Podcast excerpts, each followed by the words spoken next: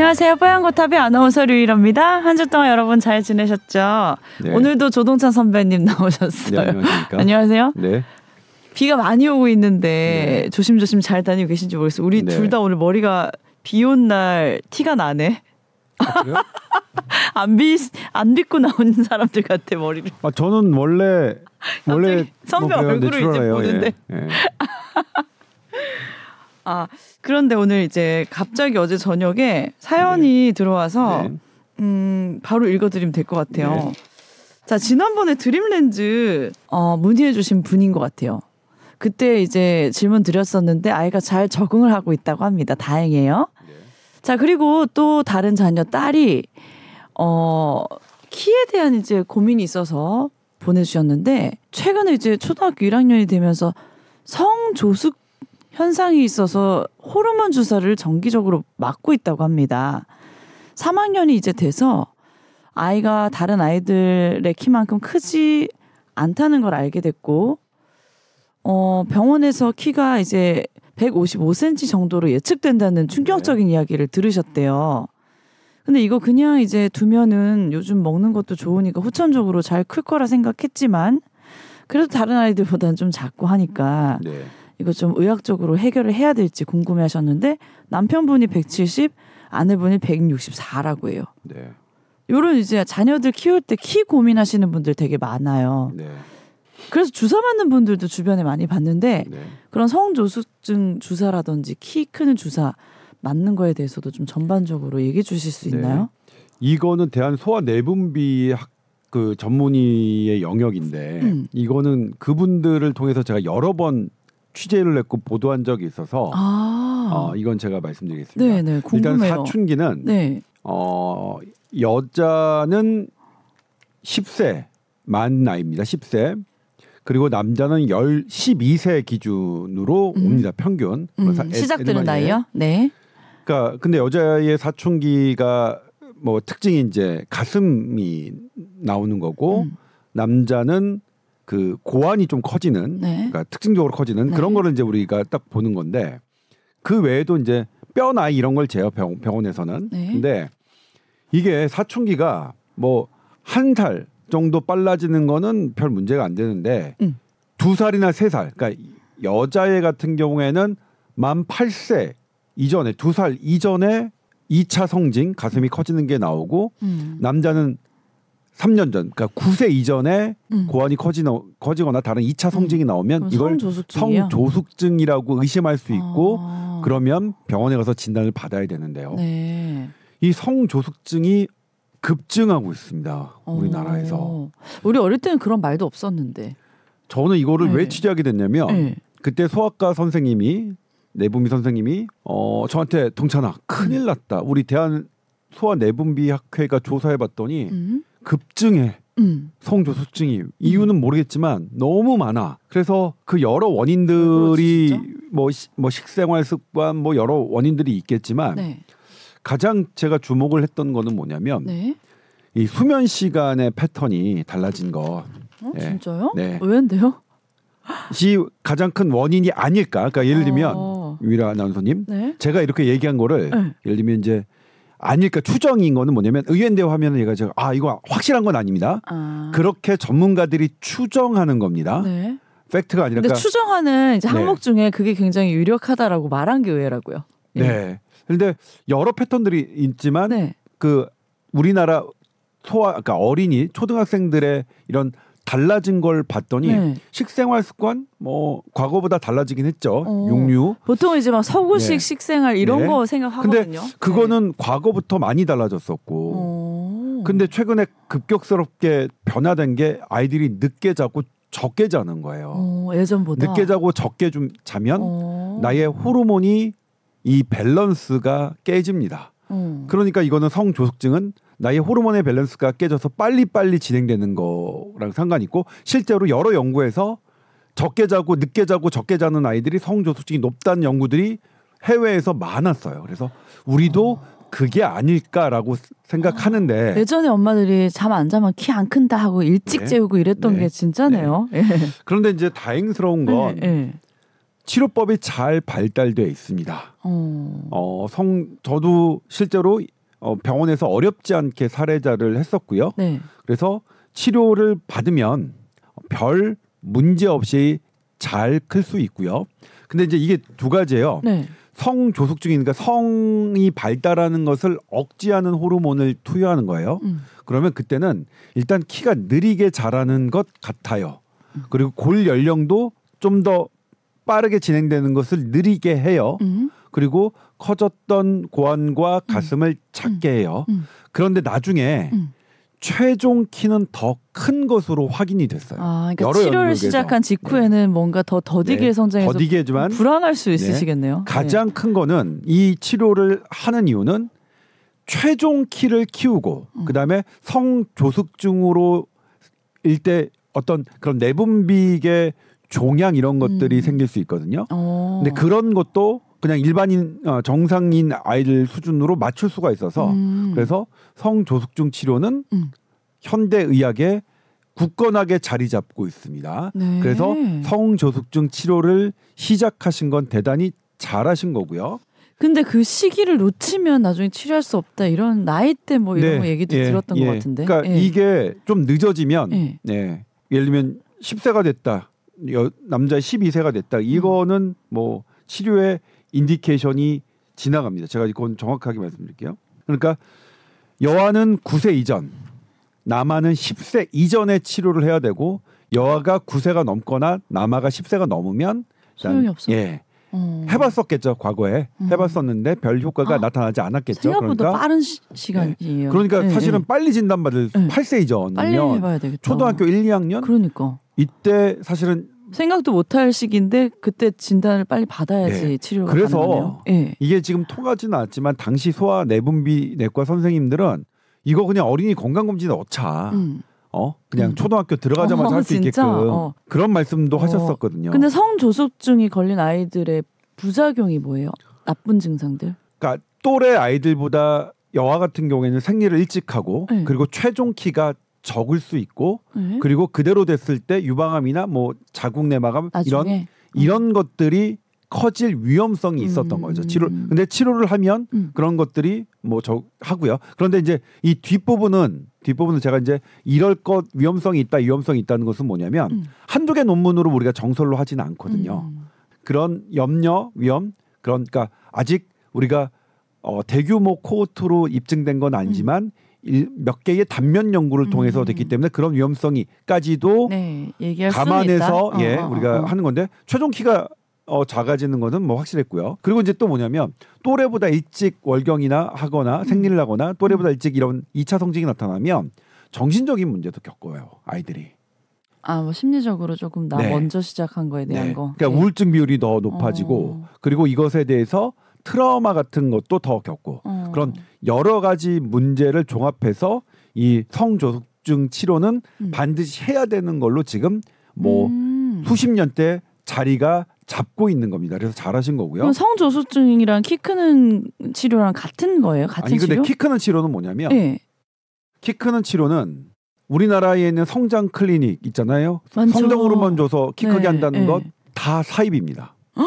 그래요? 사기입니다. 어, 네. 키 검사 뭐 이렇게 성장판 찍어보고 네. 예측되는 키 나오고 네. 뭐 그래서 성장 네. 주사하는 지금 클리닉들 어 맹신 그러니까 종교적으로 맹신하고 있고 제가 이제 대한 소아 내분비과 학회 어 그 교수님을 딱 정식 인터뷰했죠. 이렇게 무, 맹신이 무서운 거고 그러니까 정상적으로 의학적으로 성장 호르몬이 결여돼 있는 아이에게 성장 호르몬은 의미가 있습니다. 그러면 이건 대학병원에서 다 하죠. 음. 그런데 그냥 아이들에게 음. 성장 호르몬을 줘서 키가 큰다면 대- 서울대병원, 서울성모병원, 세브란스병원 안 하면 그거는 나쁜 병원이잖아요. 어. 안 해요 그런 병원들은 하버드 하버드. 대병원도 안 하고 동경대병원도 안, 하- 안 합니다.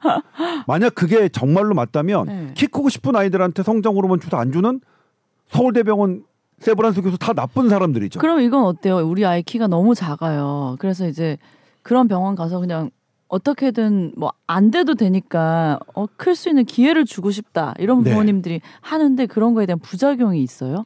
부작용은 있죠. 어. 부작용도 있고 근데 무엇보다 뭐냐면 효과가 입증된 게 없어요. 한 개도 없습니다. 단 한 개의 논문도 없습니다. 음. 그리고 뭐냐면 뭐라고 해죠? 뭐 금, 그러니까 롤렉스 시계 차면, 그러니까 제가 롤렉스 뭐, 뭐 저기래, 롤렉스 시계 차면 키 큽니다. 이런 거랑 다를 게 없다는 거예요. 음, 효과가 입증이 안 됐으니까. 예. 그래서 예. 그거는 참 나쁜 거죠. 그런데 이게 이제 음, 뭘 노리냐면 더 나쁜 게 음. 그런 거죠. 지푸라기 잡는 심리를 이용한 그렇죠. 거예요. 예. 예.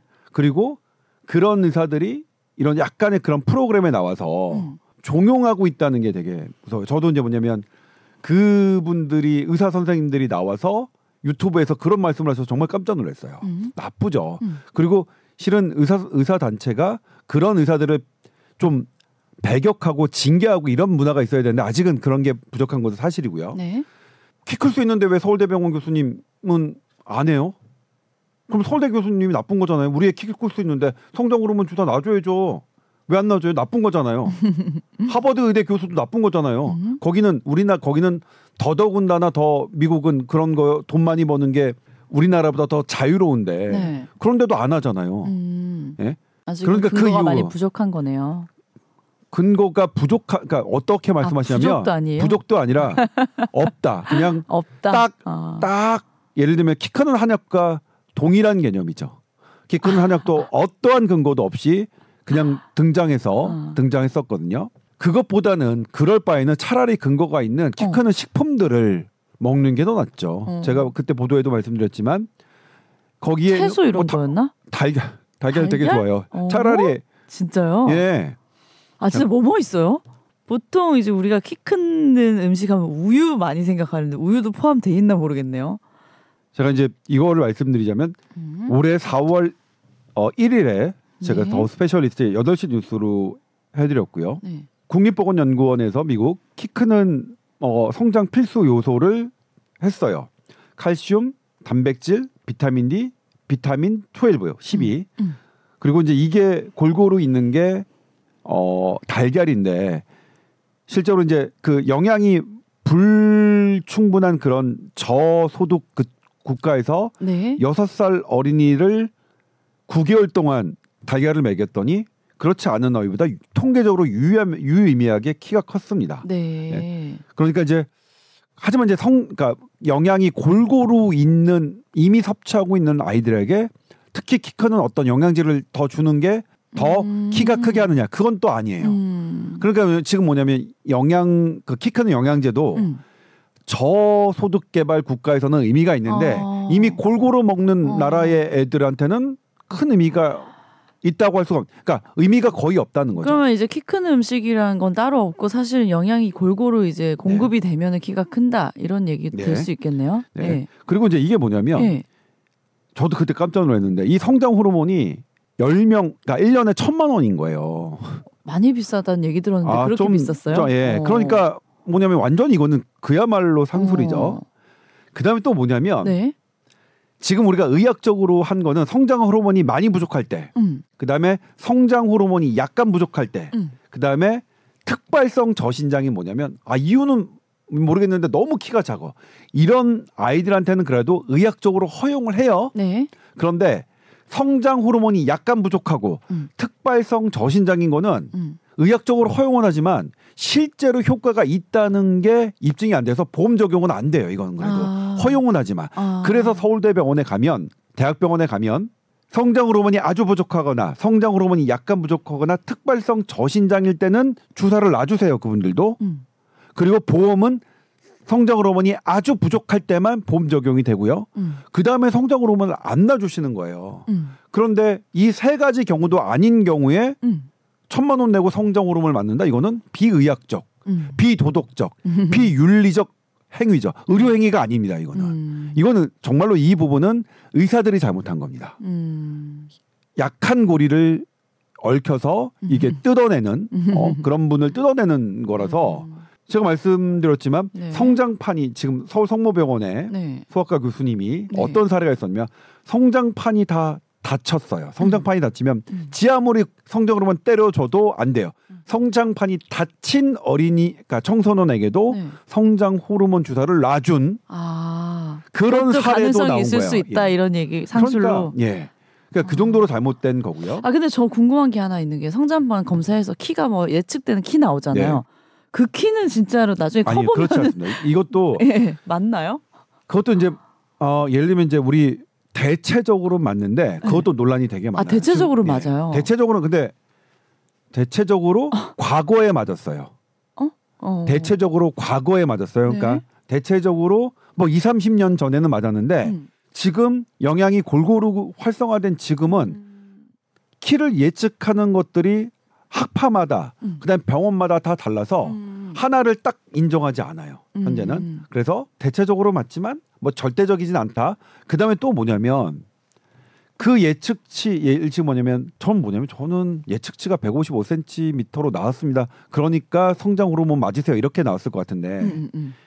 그런 병 155라고 나오면 근데 조금 너무 작다는 그런 느낌 들잖아요. 병원은 예. 그런 병원 끊으세요. 네, 속 시원하다. 네, 끊으세요.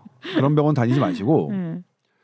일단 뭐 결국 그럴 수는 있겠죠. 그 의학적인 이제 방법으로 해결해야 될까요라는 질문에는 그렇지 않아도 된다는 답변이시네요. 그렇죠. 예. 예를 들면 지금 제가 말씀드렸던 의학적 허용모의 성장 호르몬이 아주 적거나 약간 적거나 특발성 저신장으로 음. 진단받았을 경우에는 하겠죠. 음. 이거는 대학병원에서 다 놔주십니다. 음. 물론 두 개에 해당하는 거는 그냥 천만 원이 되지만 음. 그런데 그 세 가지 경우에는 성장 호르몬을 주는 게 도움이 안 되고 그리고 드물게 나에게 아이에게 아주 암 씨앗이 있다. 그럼 그 암을 더 촉발시키는 그런 영향도 있거든요. 음, 안 그렇기 거. 때문에 굳이 그러니까, 어. 안 하는 거를 예. 정말로 이것의 전문가들이 안 하는 것을 비전문가들이 어 속된 그냥 제대로 알지 못하는 사람들이 이렇게 하는 것에 현혹당하시지 말고 저- 뭘 어떻게 말씀드리냐면 예. 잘 먹이라. 잠 그렇죠 분명히 크실 수 있습니다 더 클 수 있어요 예, 아, 근데 아까 155cm 더클 수 있어요 얘기하다 네. 만것 같은데 성주수 중 호르몬 주사는 맞고 있으신데 이게 키랑 또 관련이 없는 치료법이라고요? 아니 아니요 제가 아, 말씀드렸는데 예, 예, 예, 예. 다시 말씀드릴게요 네. 제가 말씀드렸어요 말씀드렸어요? 예. 지금은 지금 당장은 키가 더디게 크는 게 보일 수도 있지만 아, 그 부분. 이것이 네. 최종 성인 키를 키, 키우는데 음. 도움이 되기 때문에 음. 이 치료가 필요하다는 거 말씀드렸어요. 아, 예. 네 네네. 예. 그렇습니다. 그러니까 지금 단계에서 너무 걱정 안 하셔도 될 것 같아요. 음. 일단 뭐냐면 아까 이건 제 개인적입니다. 키 요, 요거는 제 사견입니다만 키가 크고 작은 거가 그걸 우리가 너무 이렇게 신경 써야 되나? 키 작은 걸 그게 하나가 있고 이건 이제 뭐 제 사견이니까 그래도 키 크는 게 키를 키우고 싶다.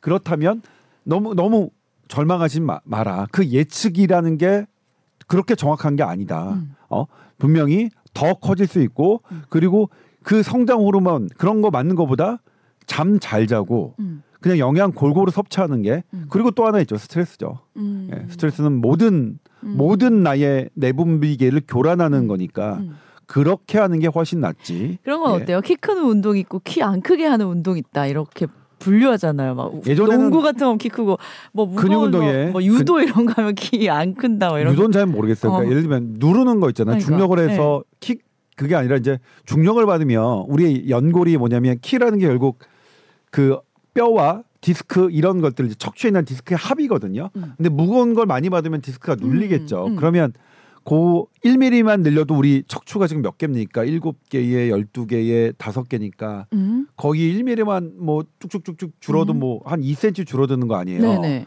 그런 포인트가 있겠죠. 네. 그 외에는 그 외에는 잘 모르겠어요. 예를 들면 근데 아이들이 이렇게 뛰노는 거 있죠. 유산소 운동하는 거 이것은 지- 증명이 됐습니다. 하루 어. 얼마 아니 그러니까 이것도 국립보건연구원에 나와 있는데 줄넘기 같이 그런 예. 거. 하루 한 시간입니다. 어. 어린이들이 하루 한 시간 운동하는 것은 키를 키우는 게 입증됐습니다.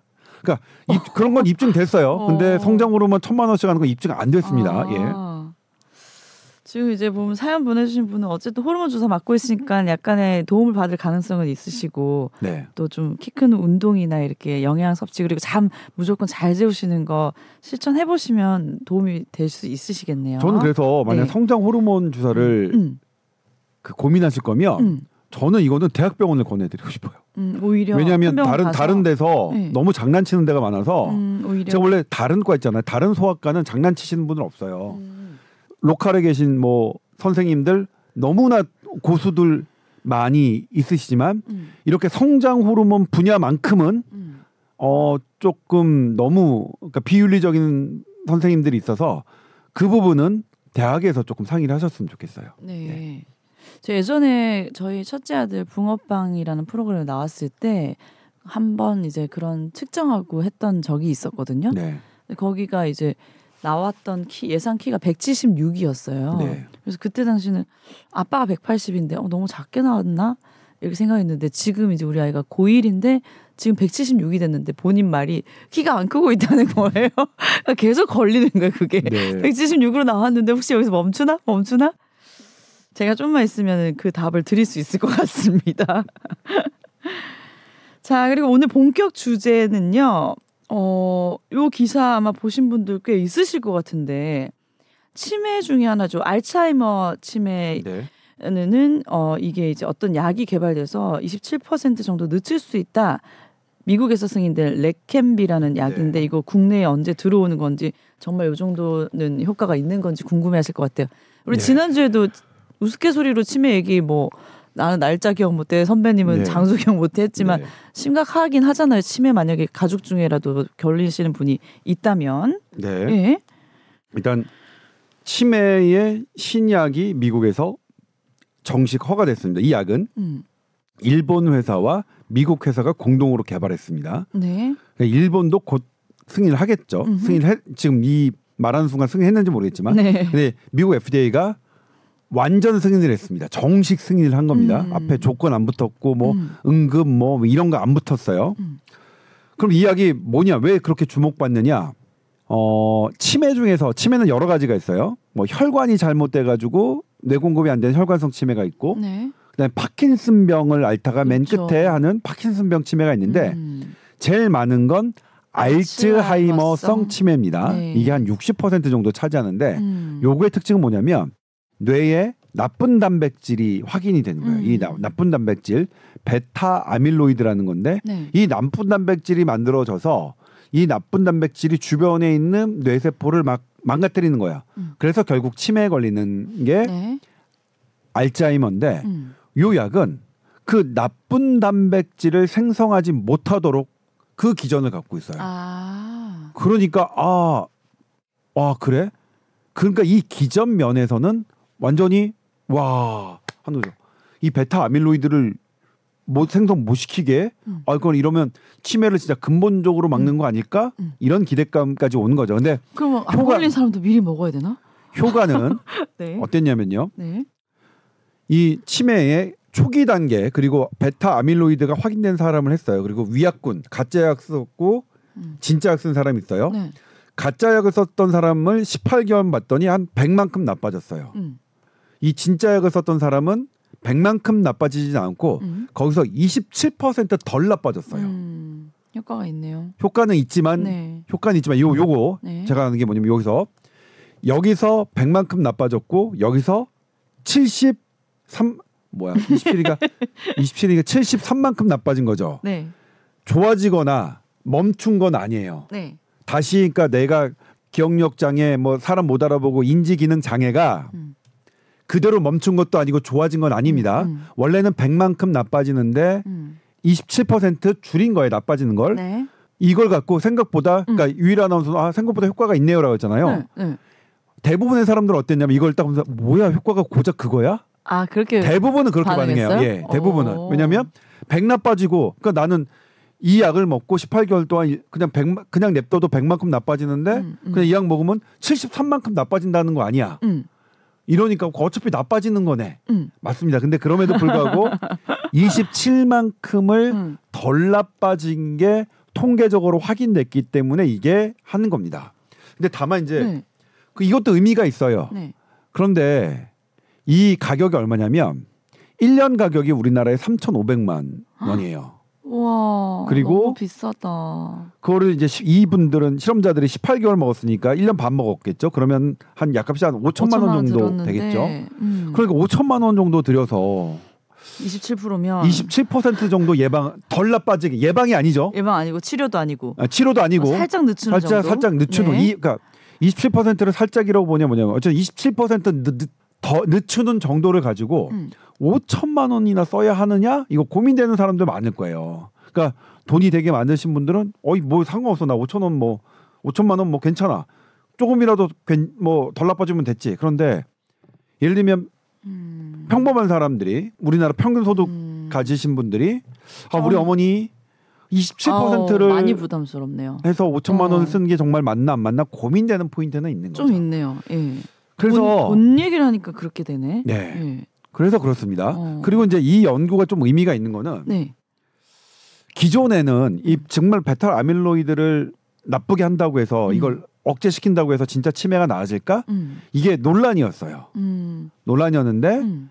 어, 이번은 이 논란에서 아, 베타 아밀로이드를 억제하면 음. 실제로 치매가 개선될 수 있다는 것에 힘을 실어준 연구가 되겠어요. 네.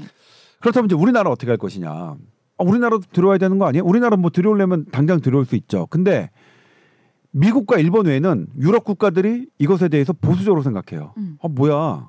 5천만 원 써서 27% 늦추는 거를 진짜 우리가 들여와야 돼? 음. 이런 고민을 유럽이 하고 있어요. 당연히 해야 되는 고민이잖아요. 네. 그래서 우리나라도 지금 그런 고민을 하고 있다. 아. 당연히 미국과 일본 이 이 약의 음. 뭐 특허권과 판매권과 이득을 갖고 있는 나라들은 당연히 당연히 허가하고 어 사실 미국에서 완전 허가를 한 것도 음. 이런 측면이 있거든요. 다른 나라에 음. 팔기 조금, 위함, 음. 예, 좀더 어 판매 목적으로 음. 뭐 세일즈하기에는 본인들의 완전 허가가 음. 가장 중요하니까 그런 측면이 있거든요. 근데 우리나라는 다른 나라들이 어떻게 하는 거 그런 정보들을 보면서 어 같이 뭐 그래 하자 그래도 하자 뭐 그래도 뭐 5천만 원이라도 이걸 쓸 사람이 있을 테니까 허용해 놓자. 네. 하지만 이게 보험 안으로 들어오기는 어렵겠죠. 아, 네. 우리나라에서. 근데 미국에서는 이걸 Medicare라는 그, 그 보험, 어, 국가보험 어, 어. 안에 네. 들여놓겠다고 결정을 했는데 그것도 되게 조금 의아했어요. 사실 의료보험이라는 거는 네. 지금 제가 여러 번 말씀드렸지만 값비싼 항암제, 사람을 살리는 항암제도 지금 우리나라에 보험 안 되는 거 되게 많아요. 아 그래요? 아, 그래요? 네, 되게 많습니다. 나 암 환자는 대부분 다 아닙니다. 지금 제가 되는 줄 알았는데. 그 최근에도 제가 이제 뭐 보도했습니다만 네. 어떤 아이가 아, 항암제 5억, 5억 때문에 부모가 아파트까지 팔았어요. 그런데도 어쨌든 그 약 투여 못해서 사망했단 말이에요. 음. 어 대단히 유명한 사건이었어 우리나라에서 벌어진. 음. 우리 그거 말고도 다른 항암제 그리고 희소병 환자들이죠. 그 선천성 근 위축성 가져가지고 그냥 약을 투여받지 않으면 뭐 어린 나이에 사망하는 약들도 보험 안 되는 거 되게 많아요. 음. 그런 와중에 그 생명을 왔다 갔다 좌지우지할 수 있는 약도 보험 안 되는 게 많은 상태에서 음.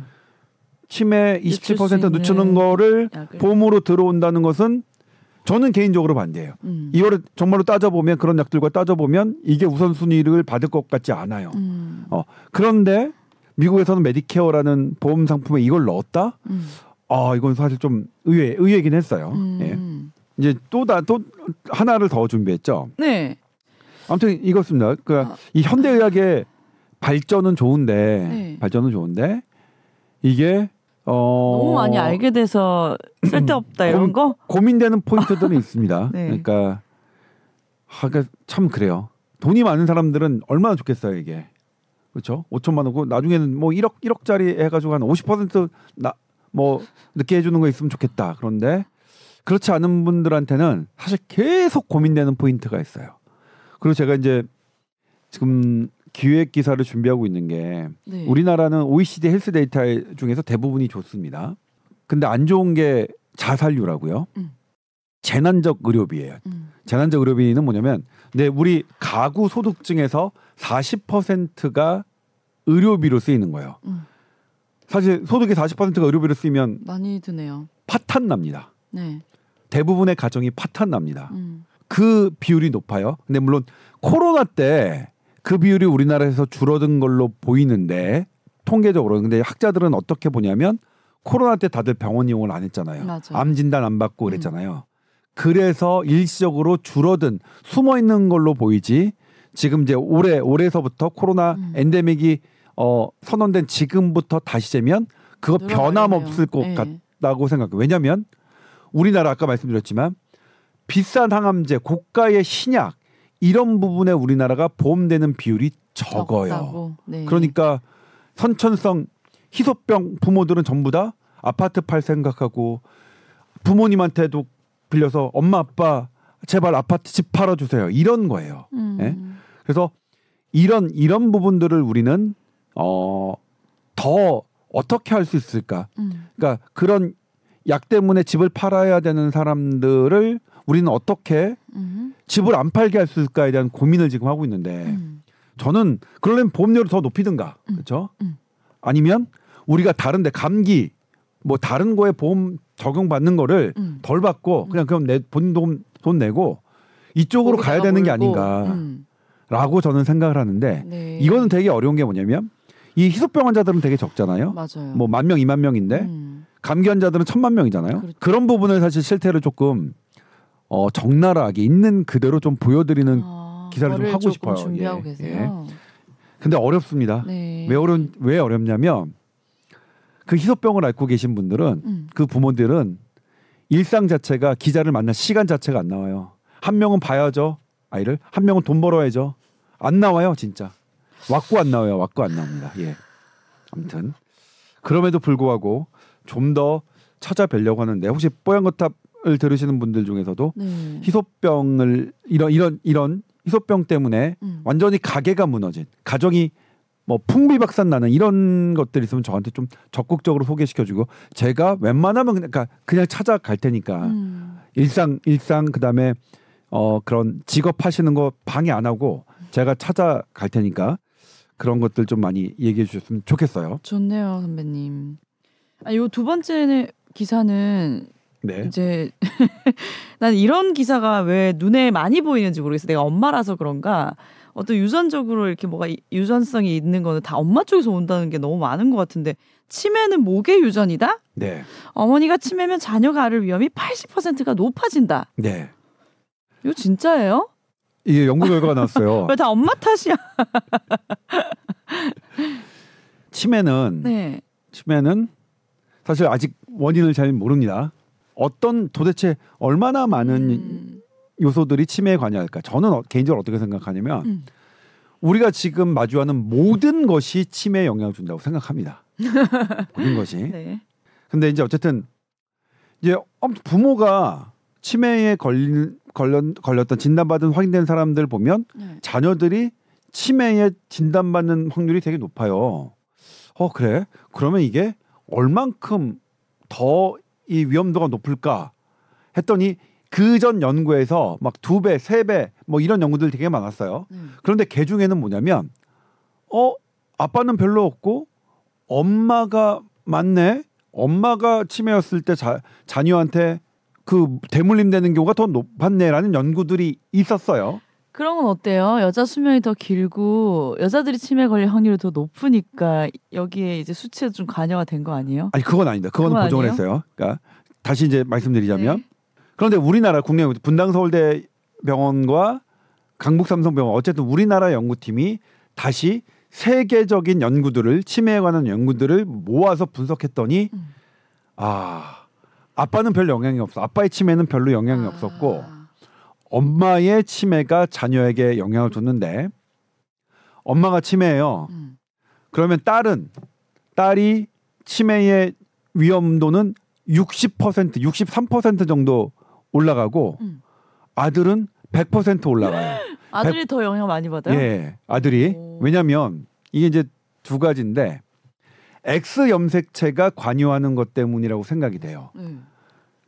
어, X 염색 이거 요 쉽지 않. 그러니까 남자는 XY고 여자는 XX죠. 네.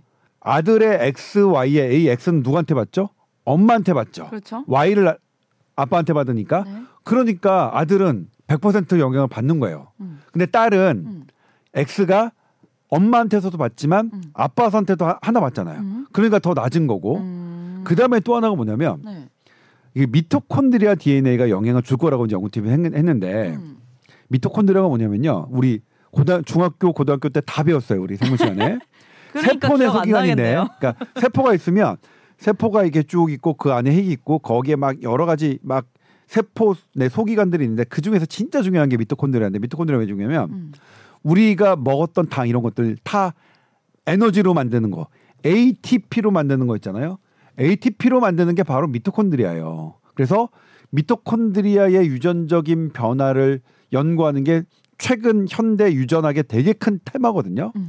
근데 이 미토콘드리아는 엄마 것만 물려 대물림 됩니다. 아 그때 한번 얘기하셨죠. 예. 그렇죠. 음. 왜냐면 왜냐면 정자가 있으면 정자 머리하고 꼬리가 음. 있는데 꼬리에 미토콘드리아 있는데 음. 정자 머리만 들어가고 난자는 음. 통째로 미토콘드리아가 있는 상태로 하기 때문에 음. 모든 세상 사람들은 미토콘드리아를 엄마한테만 받습니다. 그렇죠. 이것 때문에 생물학적으로는 어. 여성이 더 우월하다고 보는 거예요. 그렇게 설계가 돼 있잖아요. 네. 대단히 중요한 세포 내 소기관을 여성 엄마한테만 받, 받게끔 설계가 돼 있는 거니까 음. 왜 그렇게 만들었을까? 그게 더 중요하다고 그게 더 우월해서 어, 아 그게 더 낫다고 생각하니까 그렇게 됐을 거 아니에요. 그게 네. 창조론이든 그게 진화론이든 그게 네. 그 무엇이든 간에 네. 그래서 그 영향도 있다. 그러니까 이 미토콘드리아의 유전자, 음. 그다음에 X 염색체의 유전자가 치매에 영향을 주기 때문에 음. 엄마가 치매에 걸렸을 경우 그것이 아들 음. 그리고 딸 특히 아들에게 영향을 주는 게 아닐까라는 음. 게 이번 그 연구였는데요. 그렇군요. 뭐 재밌었어요. 네. 재밌었어요. 그럼에도 불구하고 네. 이전 다른 연구에서는 어 부모의 영향도 아빠의 영향도 있다는 연구들이 제법 있습니다. 아, 그러니까 뭐 이번 아빠가 연구는 예, 특별히 그렇다. 예, 이번 연구에서는 이렇게 나왔다지. 이번 연구가 그러므로 아빠의 치매는 대물림 안 되고 네. 엄마의 치매만 대물림 된다라고 확정할 수 있는 건 아니다. 제가 평소에 이제 살면서 약간 열등감을 느끼는 부분들이 뭐 각자 다 나름 있을 거 아니에요? 선배님 없으세요? 되게 많죠. 네. 저는 다리가 너무 길어서 짜증나요. 되게 짜증나겠다. 되게 짜증. 막 걸리고 저 잘 넘어가지는 문턱에 걸리고 옷을 입으면 다 위로해 드릴게요. 옷 입으면 다. 짧고. 예, 뭐 그래. 예. 나는 아나운서인데 왜 이렇게 언어 능력이 떨어져? 이게 약간 열등 저는 열등감인데 좀 저는 뭐냐면 혀가 짧지 않은데 혀 짧은 한 소리가 번만 내봐요. 나잖아요. 한 번만 내봐요. 뭐 이렇게 혀 짧은 소리가 나요? 그 발음 되게 신기하네. 어렵습니다. 이거 그럼 우월한 건데 혀가 짧은 안 짧은데 짧은 소리 내는 것도 신기하잖아. 그다음에 남들이 이제 안 가지고 와지고. 그래서 특별히 스 발음이 안 돼요. 그래서 저의 제 이름이 SBS 조동찬입니다가 너무 너무 스트레스예요. 아니 이 얘기 왜 하냐면 그래서 제가 이제 치매를 예방할 수 있는 방법 이런 거 이제 기사 많이 나오잖아요. 그 중에 되게 눈여겨 봤던 게 다른 나라 어학을 공부하면 효과 있다. 이런 거 어디서 봤어요. 어, 아 그런 거 물론 음. 그럴 수 있어요. 예를 근데 이제 예전에 이제 그렇게 단편적인 거 있잖아요. 네. 백백이 칠 숫자를 막 해가지고 음. 하면 된다, 뭐 한다. 뭐 어, 이런, 어, 거 이제 어. 세, 뭐 이건 네, 네. 뭐 이런 거 해라 막. 어. 어 그런 것보다는 음. 어 왜냐면 이제 뇌를 부분으로 쓰는 것보다는 뇌를 골고루 쓰는 것, 그다음에 뇌를 보호하는 건데 가장 중요한 치매 적인은 음. 수면입니다.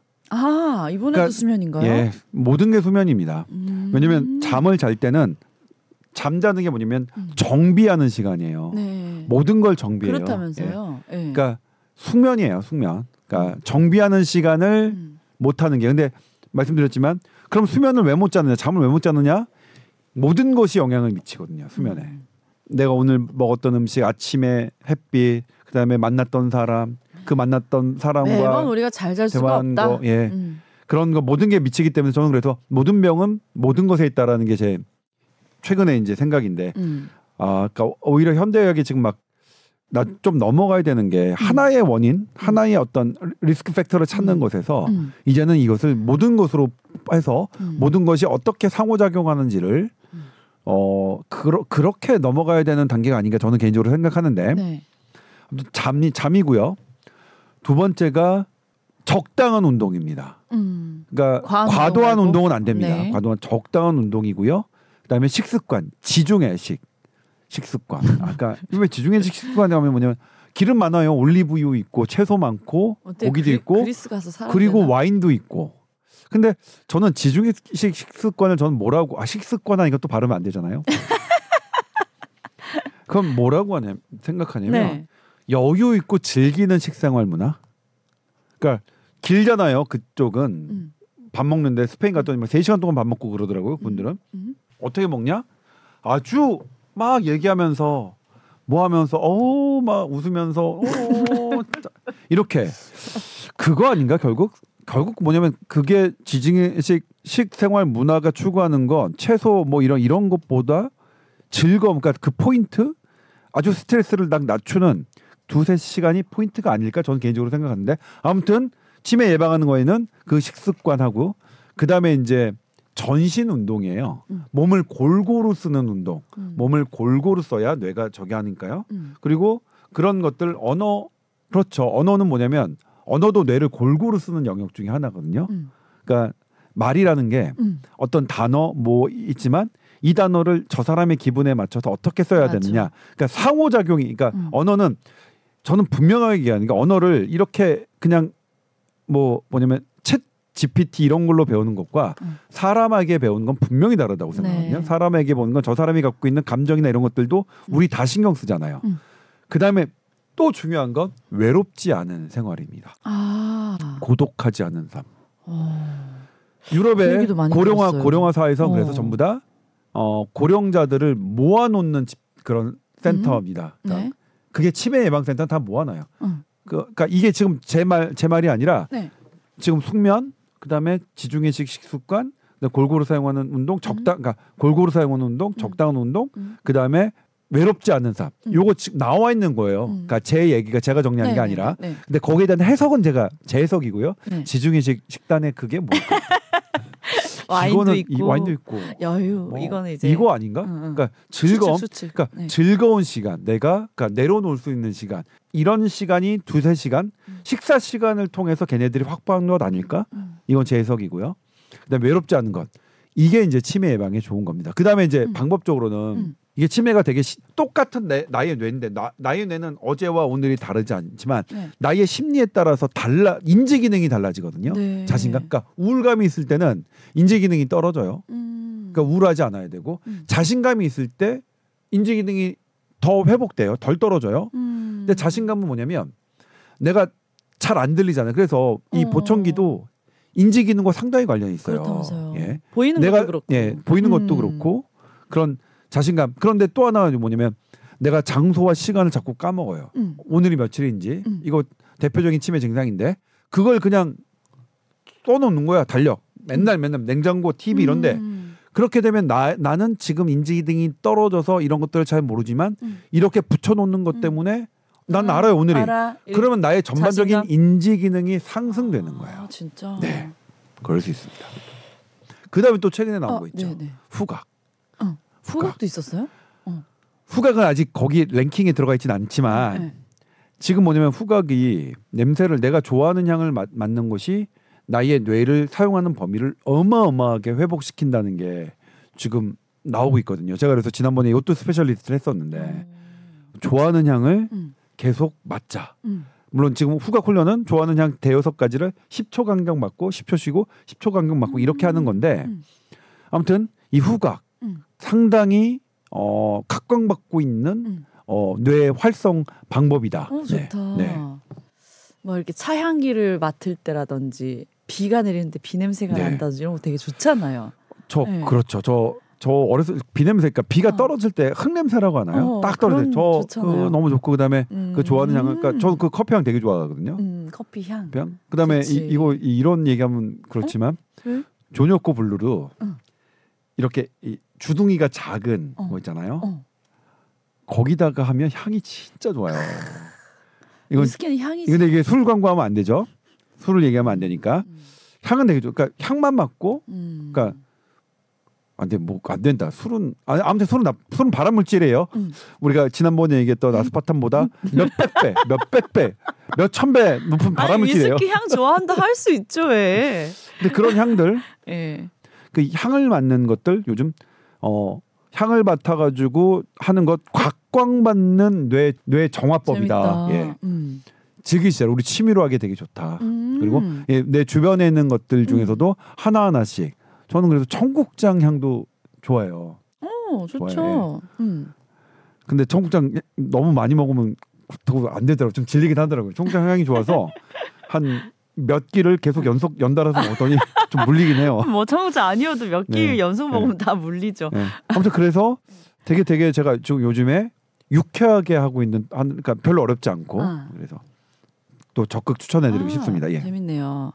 치매를 뭐 예방할 수 있을진 모르겠지만 외롭지 않게 친구들과 즐기면서 천천히 식사하고 좋은 향기 맡고 하는 건 좋잖아요. 아, 근데 그죠? 이것도 제가 네. 말씀드리면 저희 형이랑 얘기한 거예요. 저희 어머니가 이제 80대 중반이신데 네. 그럼 옛날보다 인지 기능이 떨어지죠. 그러니까 저희 형이 저한테 그랬어요. 막 야 이거 어떡하냐. 뭐 이게 어머니가 옛날 같지가 않아. 어, 안 해. 그리고 제가 이제 형한테 얘기한 게 뭐냐면 그걸 우리가 받아들여야 되는 것 같은데 음. 어머니가 떨어지신, 그러니까 인지 기능이 떨어지시는 거뭐 음. 어떻게 했어? 엄마가 음. 일부러 그런 것도 아니고 음.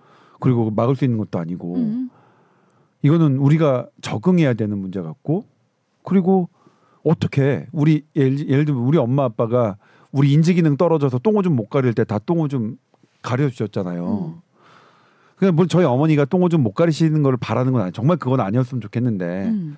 그렇다 한들 그거는 뭐 우리가 받아들여 자식이 받아들여야 되는 건 아닌가 이런 이런 얘기를 했었는데 치매도 음. 너무나 우리가 이제 안티 치매 치매는 뭐다 음. 라고만 우리가 했는데 음. 저는 그게 우리가 사실 똑부러지고 하는 치매 치료약 아직 안 나왔고 음. 어? 27% 늦추는 게 아주 고가로 나왔고 그러니까 그렇다면 그냥 우리 치매도 하나의 그냥 과정으로 죽음으로 가는 과정으로 자연스러운 과정으로 받아들이는 것도 저는 생각해 볼 필요 있고 저는 실은 그렇게 생각해요. 네. 아 근데 지금 마무리 해야 되는데 하나만 갑자기 궁금한 게 생각나는데 오늘 소개한 약 말고 지금 기존에 나와 있는 약들은 아, 네. 어느 정도 효과가 있는 거예요? 이거는 뭐냐면 예. 지금 뭐 돈의 폐질이야 96년도에 한 음. 거예요. 그래서 제일 제, 아, 그거 되게 중요한 질문이었어 네. 사실은. 제일 질문이 많은 게 지금 치매 치료약 그러니까. 먹는데 이게 응. 뭐야? 그거는 치매의 경과를 늦추지 못합니다. 어? 늦추는 약이라고 하잖아요. 처음에는 그렇게 등장했는데 어. 늦추진 못하고. 근데 그러면 왜 왜 써요? 응, 응. 그래도 이 약이 인지 기능을 덜 그러니까 뭐냐면 딱 치매 환자들에게 했더니 음. 인지 기능이 조금 괜찮아지는 그런 사례들이 있어요. 개인적으로 듣는 그러니까 음. 전반적으로 봤더니 이게 아. 치매의 예후를 이렇게 변화시키지는 못해요. 네. 못하는 거 안타깝게도. 응. 물론 이 개인- 약도 이 약도 나중에 이렇게 등장했지만 나중에는 그렇게 될지는. 될 수는 있어요. 어, 어, 어. 근데 그래서 예, 특히 거, 그게 경도 빠를 때 그 약이 투여할 경우에는 음. 그래도 효과를 좀 보는 사람들이 있더라. 아. 그러니까 지푸라기 잡는 심정으로 아, 그 정도. 의의가 있다. 음. 의의가 있다. 개인적인 차원에서. 그리고 저는 뭐 음. 그거 적극적으로 그러니까 빨리빨리 해서 지금의 현실적인 가장 방법은 음. 초기 때 그거 먹는 게 지금의 가장 큰 현재로 갖고 있는 최선의 방법이라고 생각해요. 그럼 오늘 소개한 이 약은 기존에 있는 약보다는 조금 정말 더 그렇죠. 어, 기전이 훨씬 더 좋아진 어, 건 있네요. 예, 세련되게 세련되게 그, 새끈하게. 그러니까 학자들은 깜짝 놀라고 와 학자들은 그랬구나. 치, 치매를 전공한 학자들은 전부 다 우와 이게 나왔다니 이렇게 된 겁니다. 음. 근데 이제 실질적으로 우리 소비자들한테는 아 기존 소비자한테는 기존 훌륭한 게 중요한 게 아니라 이게 효과가 음. 좋고 그다음에 약값이 좀 저렴한 게더 음. 중요하죠. 음. 뭐 그런 그런 온도 차이가 있는 거죠. 예. 그렇군요. 네. 자, 치매 예방을 위해서라도 우리 뽀얀거탑 열심히 하면서 여러분 외롭지 않게 해드릴게요. 네. 어, 소통할 수 있는 창구가 있습니다. SBS voice 뉴스 골뱅이 gmail.com으로 저희랑 대화 나누시면 돼요. 자, 저희는 다음 주에 다시 또 찾아오겠습니다. 감사합니다. 네, 고맙습니다.